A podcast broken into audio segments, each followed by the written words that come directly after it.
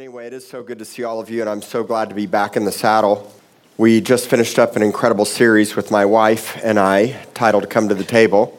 And if you missed last week, I'd encourage you guys to listen to the podcast. My wife and I taught together for the very first time, and uh, it was fun and it was humorous and uh, it was it was powerful.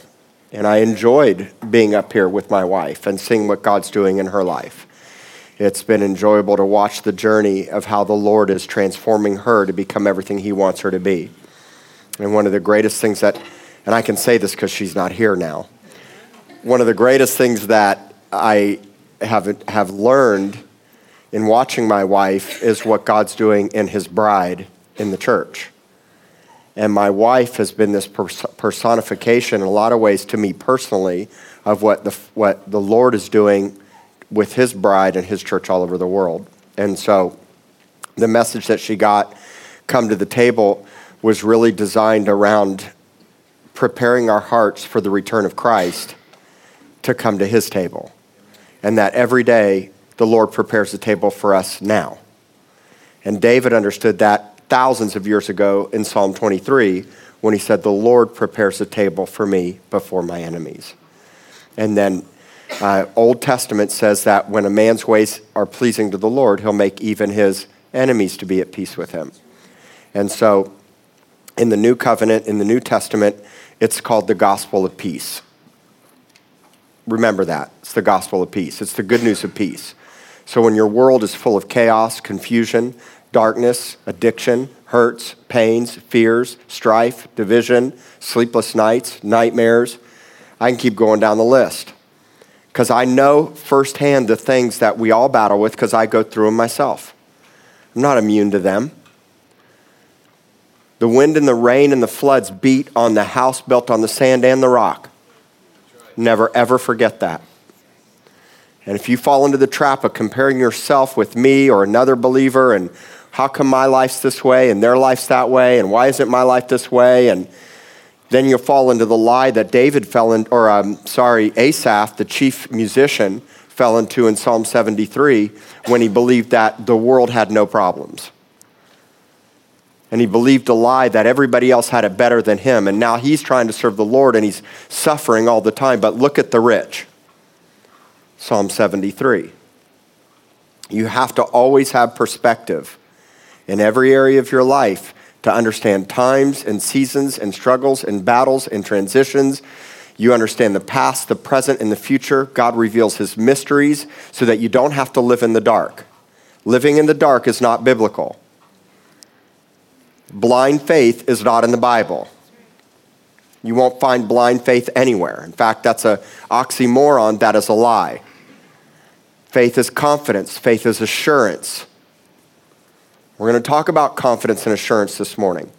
I'd encourage you guys to write a few of these things down.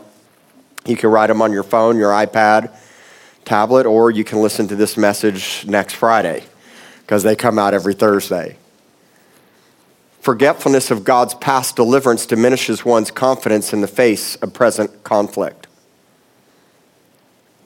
Let me say it again. Forgetfulness of God's past deliverance diminishes one's confidence in the face of present conflict.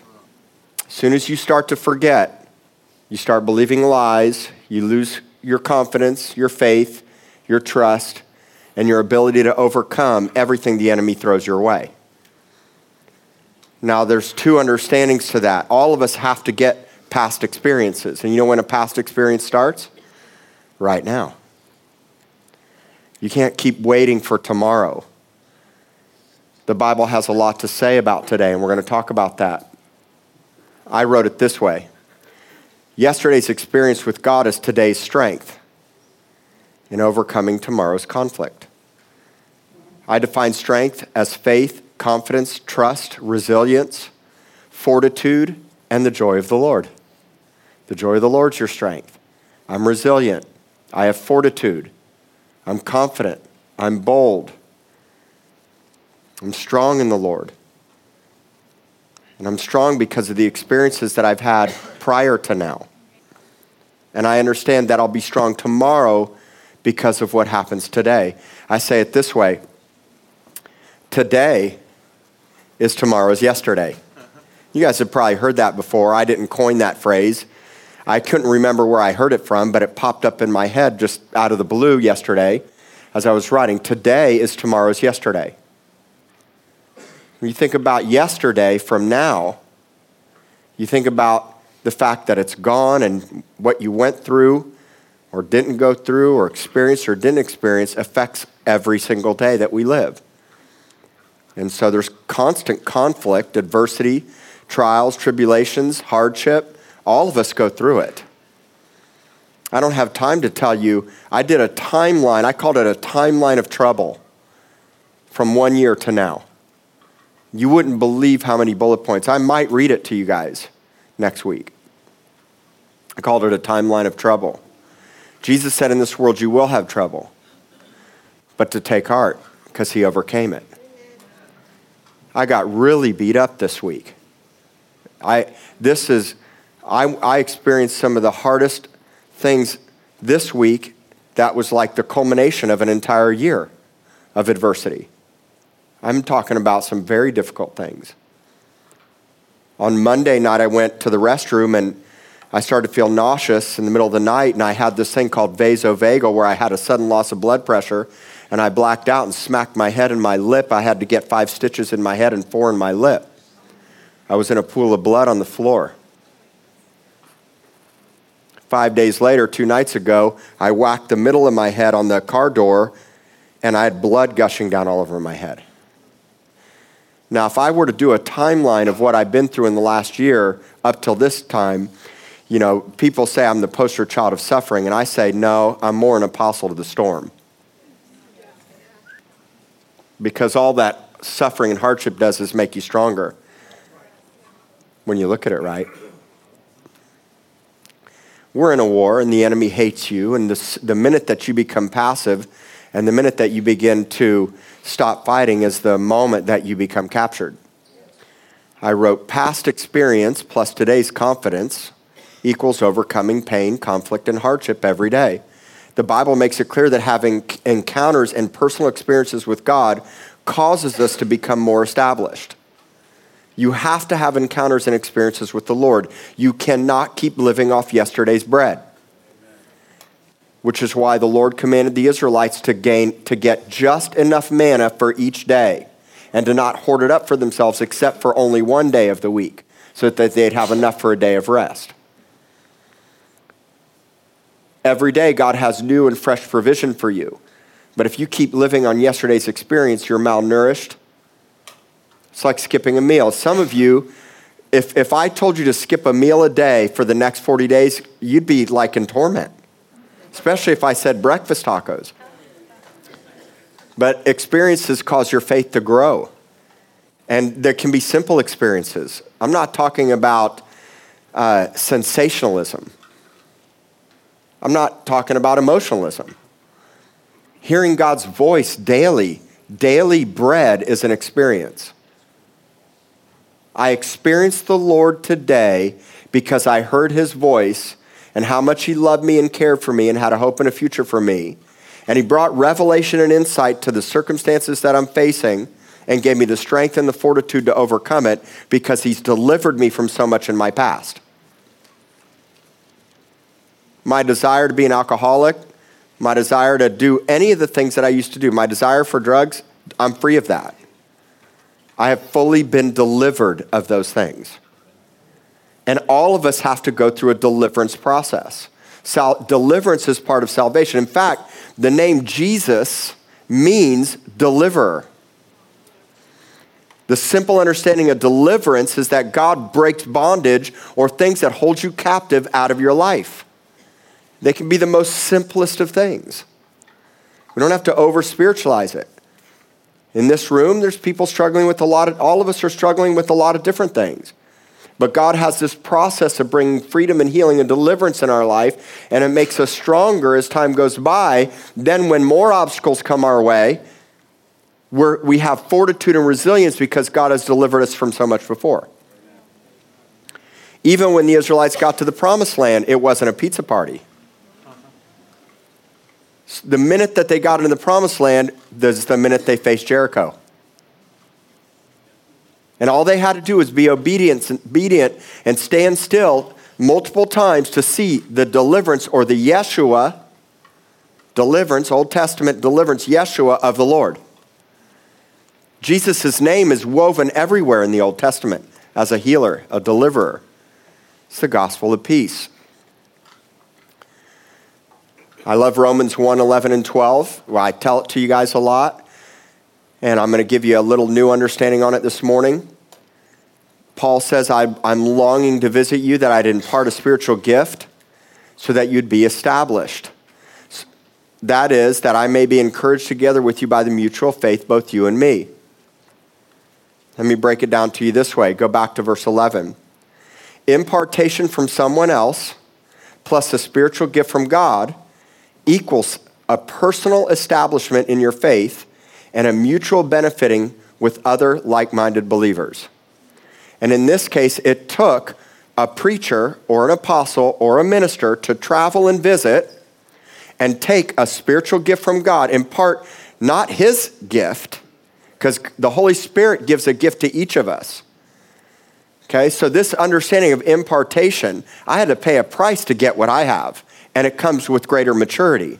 Everybody has to go through that process. But because I'm confident in who I am and the experiences that I have had, I can now help you to have an experience from the Holy Spirit. And then verse 12 says that we mutually benefit together in our faith. You know what the word mutual benefiting is?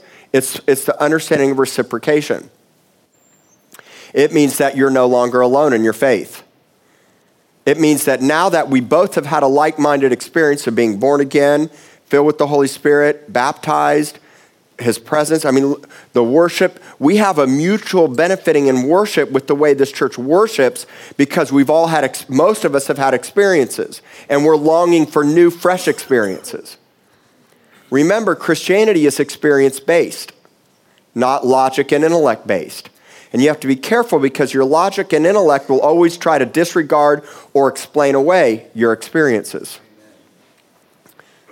God wants us to be able to reciprocate. So when you got rocked by the Holy Spirit or you had this profound dream or the Holy Ghost filled up your car during your intimate time or drive to work or your shower at home or whatever it was, God came so strong.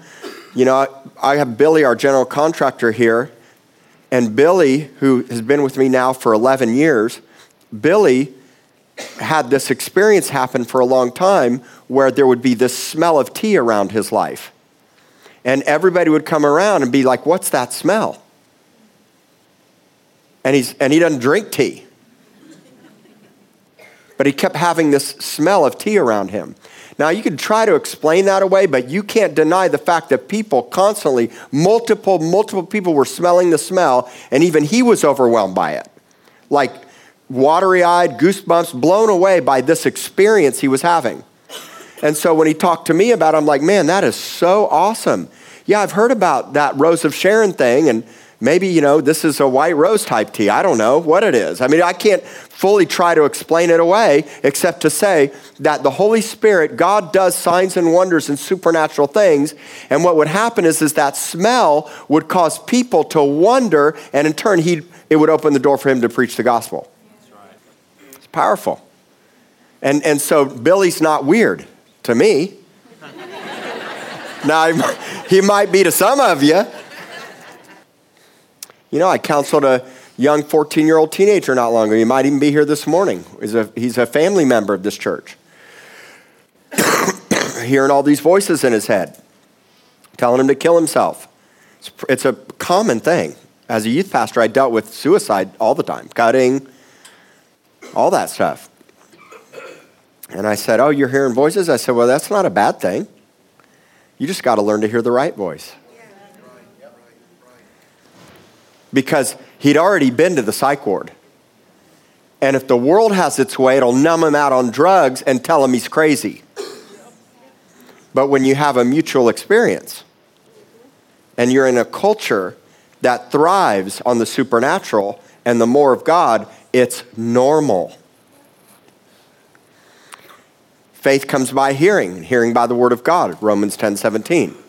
Notice hearing and hearing. Hearing and hearing. So you have to be listening so that you can hear what God wants to say. And this scripture is all in the context of hearing from another preacher. Go read it. How beautiful are the feet of those that bring the gospel of peace. And then it goes on to say that the voice of the Lord has gone all throughout the world because he sent messengers and heralders, heralders so that no one has an excuse. But here's the fascinating thing about this scripture this word for word is the word rhema, which means the breath of God. So what happens is, is living epistles, God breathes on us, and then when I preach the word to you, the Bible and God's revelation, information and revelation, you get your own rhema. So you stop living on mine. Now I speak to you, and your wheels, everybody's wheels should be spinning right now to take hold of what I'm teaching you and telling. You should be captivated to hear God's voice for yourself to apply what I'm teaching you because I'm not teaching you to just, I'm owning a message that I live and it's for you because I love you and have prayed and said, God, give them a rhema word from heaven because it will cause your faith. And that word come, if you look up the word cometh, it means a progressive growth strategy. And so, if you get out of the word and you stop hearing the word and you disengage yourself and stop having experiences, you know what will happen? Your faith will diminish. And when your next adversity comes and your next hardship comes, your next difficult situation comes, which it will, you'll back down, you'll retreat, or you'll shrink back. Or you won't have the verbiage and the words and the strength and the confidence to overcome it. Today is tomorrow's yesterday. Today is tomorrow's yesterday. What I do today is preparing me for tomorrow, and the experiences that I have each day should be making me stronger to overcome every conflict and adversity that comes in front of me. You know, the Bible has a lot to say about today. Everybody say today. today. The Bible has a lot to say about today, especially in the context of hearing his voice. Hebrews 3 12 through 14. Beware, brethren, lest there be in any of you an evil heart of unbelief in departing from the living God, but exhort one another daily while it is called today, lest any of you be hardened through the deceitfulness of sin. For we have become partakers of Christ if we hold the beginning of our confidence steadfast to the end, while it is said, Today, if you will hear his voice or the sound, do not harden your hearts as in the rebellion. This word beware, go back to the first verse. This word beware is an incredible word. In many other places in the New Testament, the word beware is written out as take heed. Taking heed and being aware, think of be aware.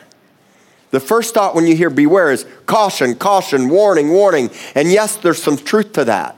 But the deeper understanding of the word beware is to pay close attention. It's another word that maybe you've never heard before. You guys know I like to teach you a new word every now and then, right?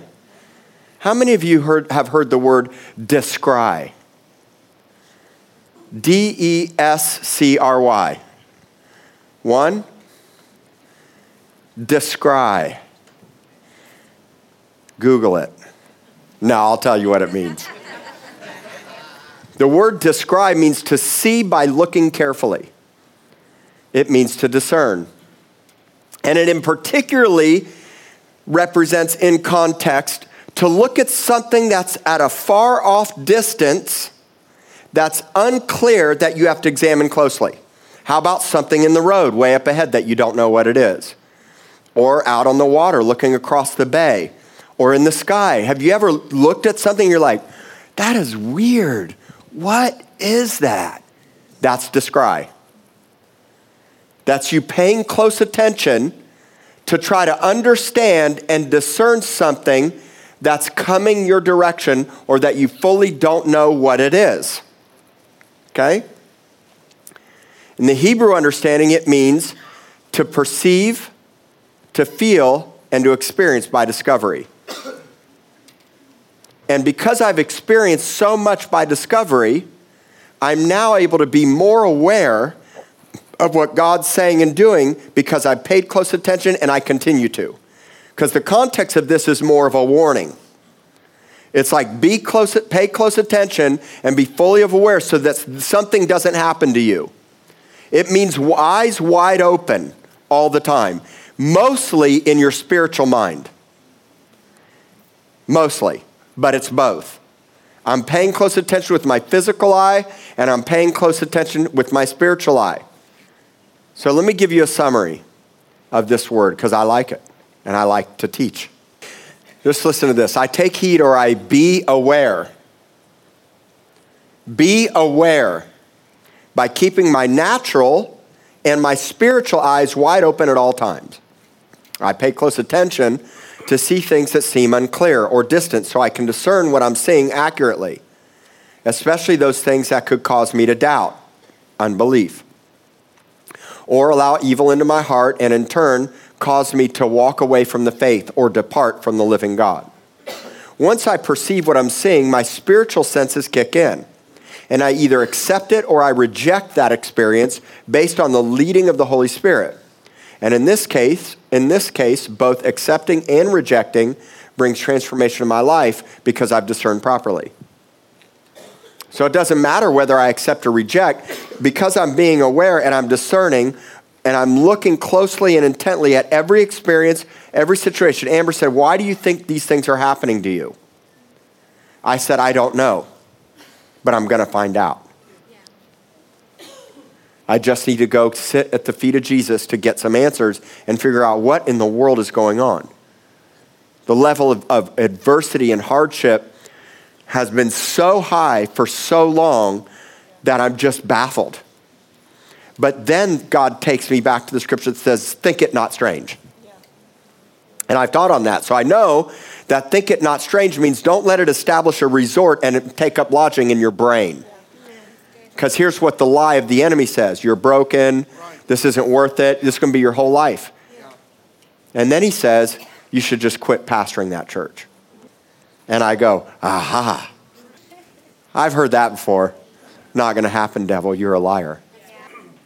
And so you learn to discern. Everybody say learn to discern. And so go back to Hebrews 3:12. What are you to be aware of? Every day you're to beware. What are you to beware of? Look at the scripture. Doubt, unbelief, straying away, deception, hardened hearts, rebellion, which is sin. It's all a pattern. It's all a process. It's a slow fade. Seriously. Before you know it, you wonder what happened. I used to be so this, and I used to be on fire, and I used to be hear God's voice. I'll tell you what happened. It's the same with marriage. The honeymoon experience only lasts for about so long. And it's work, and it's full of love and joy, and I wouldn't trade it for anything, but it's hard. And you know what? It takes consistent daily pursuit and a lifetime. And it's not always the mountaintop. And every married couple should have said amen to that. Let's go to the next scripture. Verse 14. Look at this scripture. However, we become partakers with Christ. You know what it means to be a partaker?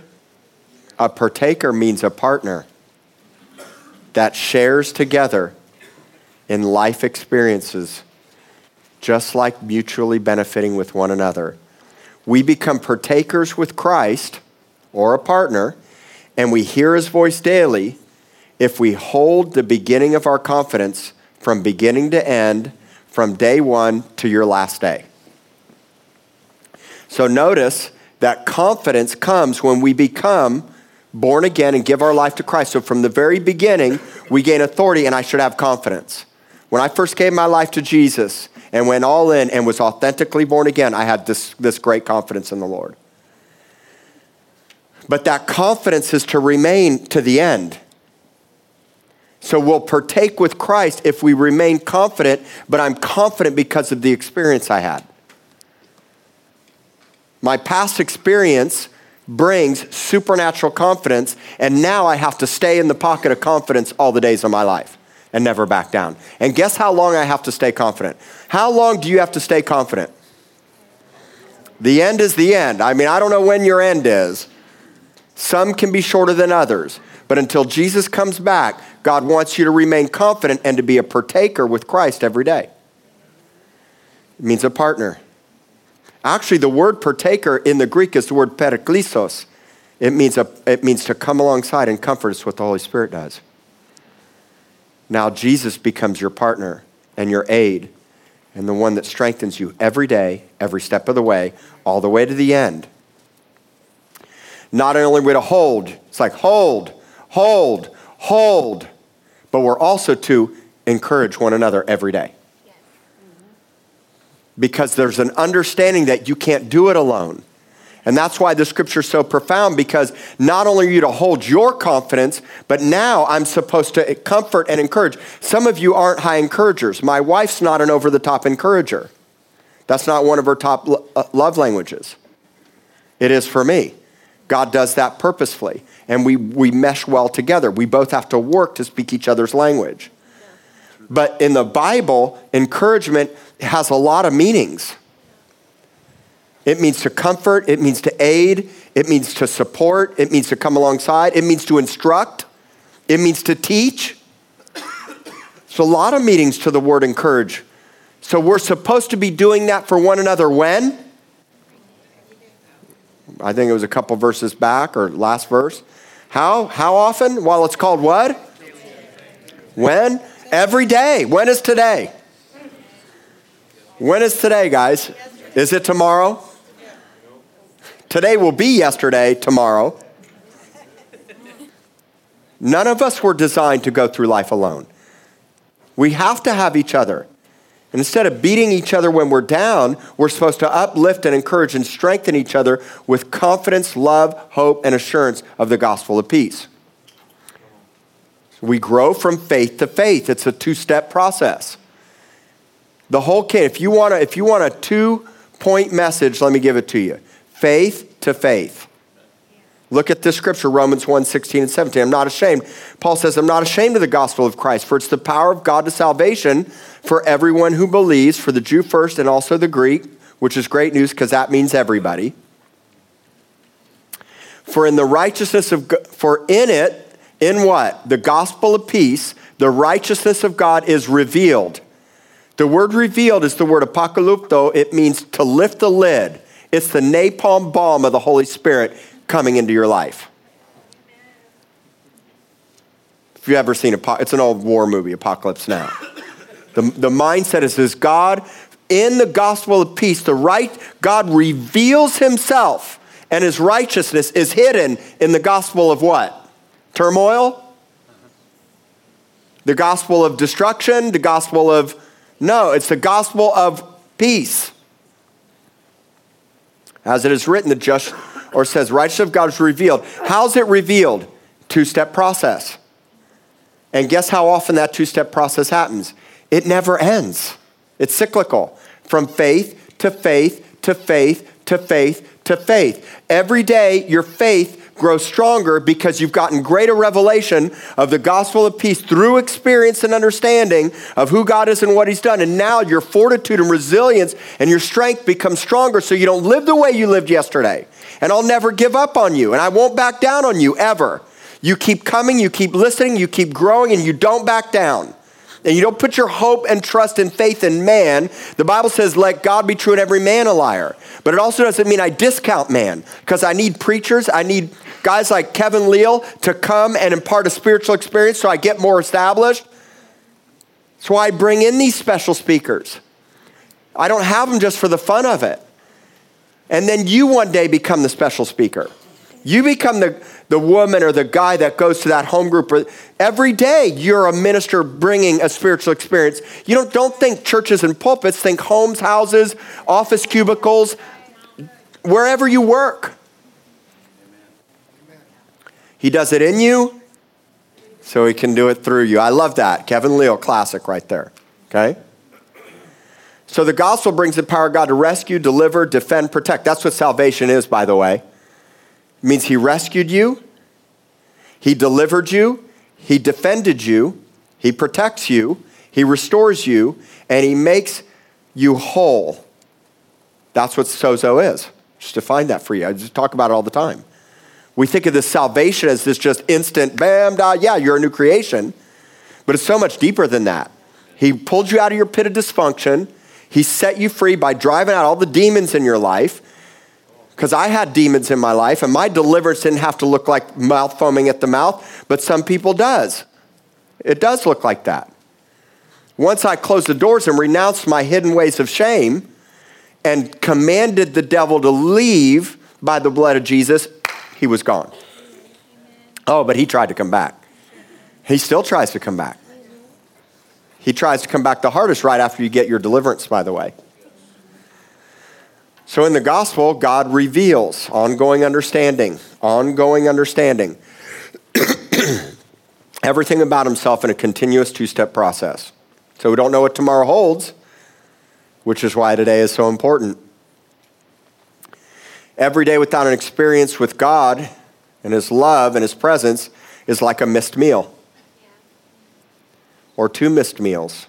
In fact, the most nutritious life source that you need in nourishment to grow and become is what you skipped. It's a day robbed. You were robbed. So it's my past experiences and past encounters and past healing and past deliverance that gives me the strength and confidence to overcome future adversity. Otherwise, I'd just give up. And giving up's not an option. And sometimes some of you want to give up. Sometimes some of you feel like you can't go on another day. Sometimes we're told our life isn't valuable. It's not worth living. If you killed yourself, no one would even know. Huge deceptive lie. Just going to stop right there because I have more. But I feel like right now what needs to happen is I want to provide an opportunity for you to have an experience with the Lord. You know, when we, I love how churches have, have changed the name to their services to worship experiences. The problem is, is most churches calling themselves worship experience, there's not really an experience. But what I've learned about experiences is that there's something about a desperate heart. There's something about a heart that says, I want you, Lord, and I understand why now. And the story that I was going to read to you, and, I, and I'm not going to, you can go read it on your own, and I might read it next week, and I might do it next service, is 1 Samuel 17, David and Goliath. You had this incredible picture of Saul and the army in distress and fear, and you had a little 15, 16 year old boy however old he was, somewhere in his early, his late teens, pre puberty, no battle, no army battle training. Based on past experiences, not even thinking twice. All from playing a harp and taking care of the sheep and seeing God's power against a lion and a bear and all of you have a lion and a bear in your life. And you know what happens when you kill the lion and the bear? There's a Goliath right around the corner. And you know what happens when you kill the Goliath? There's a Hebron. Then there's a Jerusalem. And the whole time there's armies facing you on every side to kill you. And David would spend most of his time not in the battlefield, but in a tabernacle. Let's all stand.